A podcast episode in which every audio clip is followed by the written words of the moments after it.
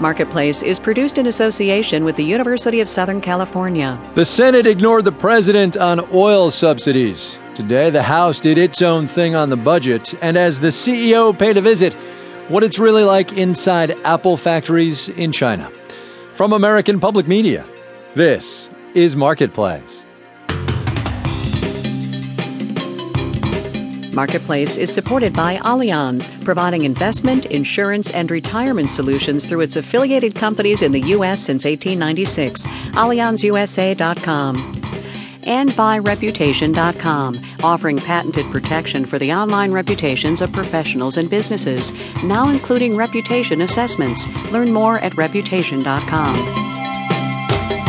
From the Frank Stanton Studios in Los Angeles, I'm Kai Ryssdal. It's a Thursday. This one's the 29th of March. Good as always to have you here.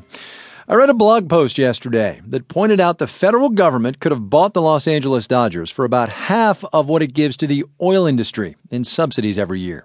$2 billion was the sale price for the Dodgers. Not that Washington ought to buy the club, but it was a pretty good comparison, all the same, I thought. President Obama ventured down the slippery slope of oil subsidies today. Not for the first time, he asked Congress to get rid of them. The Senate, later, also not for the first time, ignored him. They rejected a bill that would have repealed billions in tax breaks for big oil. Nobody actually thought it was going to pass, but is there harm in wondering what would happen if it had? From the Marketplace Sustainability Desk, Sarah Gardner reports. If you ask the oil industry to imagine a future without oil subsidies, here's what they see. It would have hampered job creation. It would have increased our imports. It would have damaged the retirement security of millions of Americans. And it could raise gas prices to boot, insists Rayola Dougher at the American Petroleum Institute. But oil analysts we talked to said ending subsidies would have little, if any, effect at the gas pump.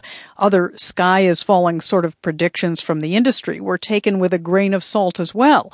Energy expert Phil Verleger says the industry's two billion a year in tax breaks is a drop in the bucket, considering it raked in over 130 billion in profits last year. Margins right now in the oil business are very high.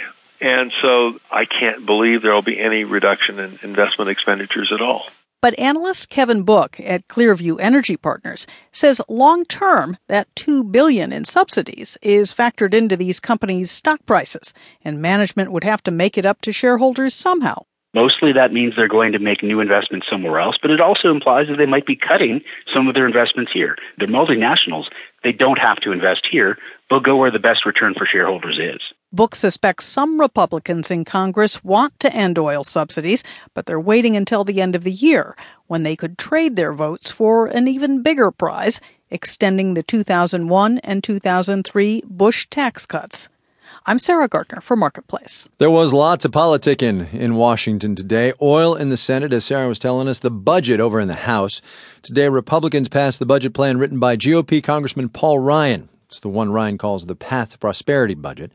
It cuts food stamps and transportation, a whole lot in between. It revamps Medicare and the tax code, and would, Republicans say, balance the federal budget by 2040. Others say there are things that would get us there faster, as Marketplace's David Gura reports now from Washington. Paul Ryan kicked things off today in an auditorium downtown. Happy Budget Day, everybody. Good morning. And up on Capitol Hill, Speaker of the House John Boehner rallied his troops. We have a $1.3 trillion budget deficit. Uh, and we ought to be looking for ways to reduce spending and solve our deficit spending problem. Maya MacGuineas heads the Committee for a Responsible Federal Budget. She gives Ryan credit for trying to balance the budget by 2040, but she says his plan has some serious problems. The fact that it's lopsided and all spending cuts just means that it's not a serious budget. It would cut $5.3 trillion over the next decade, but there are some glaring omissions. This is a budget that doesn't do anything on taxes and doesn't do anything on defense. She says if Congress raised taxes and cut defense spending, we could balance the budget faster. This morning, Ryan answered critics who wonder why his budget gives the Pentagon more money than it's asked for. We don't think the generals are giving us their true advice. We don't think the generals believe that their budget is really the right budget. Allison Fraser is with the Heritage Foundation, and she says Congress has a duty to keep government small and to protect what she calls its core.